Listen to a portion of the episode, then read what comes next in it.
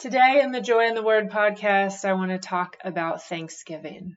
Not specifically in regard to why we celebrate Thanksgiving here in America, although it is very historically well founded that we rejoice in what God did giving us this land and this place where we are free to worship Him and pursue Him in the life that He has given us freely. But I want to pursue thanking Him through Scripture.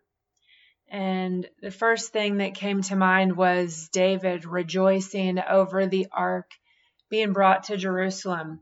That incident is recorded in First Chronicles. It starts in somewhere around chapter 15, but in chapter 16, it records David's psalm of thanks.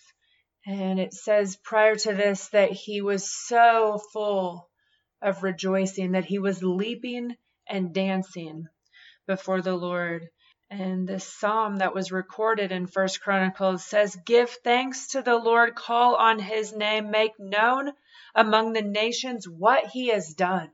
Sing to him, sing praise to him. Tell of all his wonderful acts. Glory in his holy name. Let the hearts of those who seek the Lord rejoice. Let us rejoice. Let us remember the things that he has done.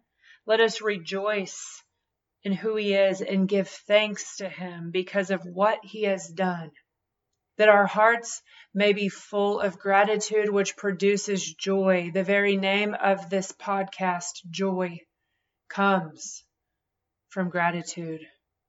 Gratitude causes us to be able to express joy by putting Jesus and others before ourselves.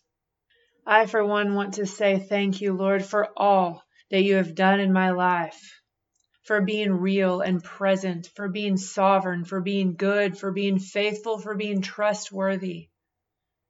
My words will continue to fall short and be insufficient to be able to express the thankfulness, the gratitude that I feel in the depths of my being.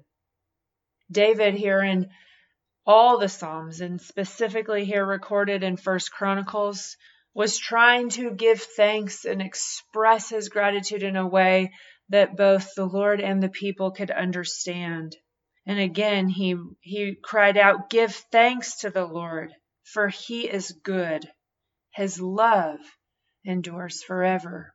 Also recorded in the book of Psalms in Numbers 105, 106, and 107 are the stories of the lives of the people of Israel the things the Lord had done for them and met them where they were at, the miraculous times He intervened, and how He led them in the path that He had for them. And it is recorded in its entirety 105, 106, 107, and it is done in a way of gratitude. It is done to not only remember, but to praise and to thank God for who He is and what He has done in their lives and how He has brought them through the hardest things, the lowest things, the depths of the places that they had been and what they were able to overcome. 107 begins with Give thanks to the Lord, for he is good. His love endures forever. I want to close by reading Psalm 136 in its entirety.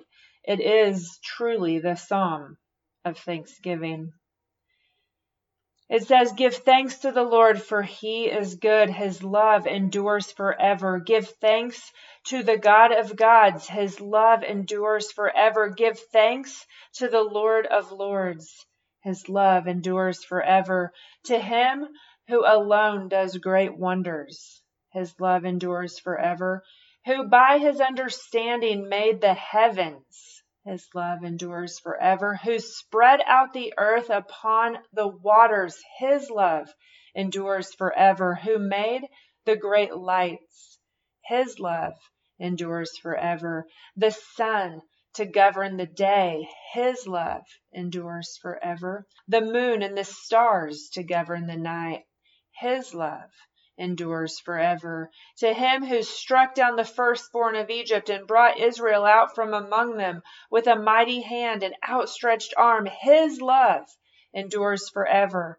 To him who divided the Red Sea asunder and brought Israel through the midst of it, but swept Pharaoh and his army into the Red Sea. His love endures forever. To him who led his people through the desert, who struck down great kings and killed mighty kings, Sihon, king of the Amorites, Og, king of Bashan, and gave their land as an inheritance, an inheritance to his servant Israel. His love endures forever. To the one who remembered us in our low estate and freed us from our enemies, and who gives food to every creature his love endures forever.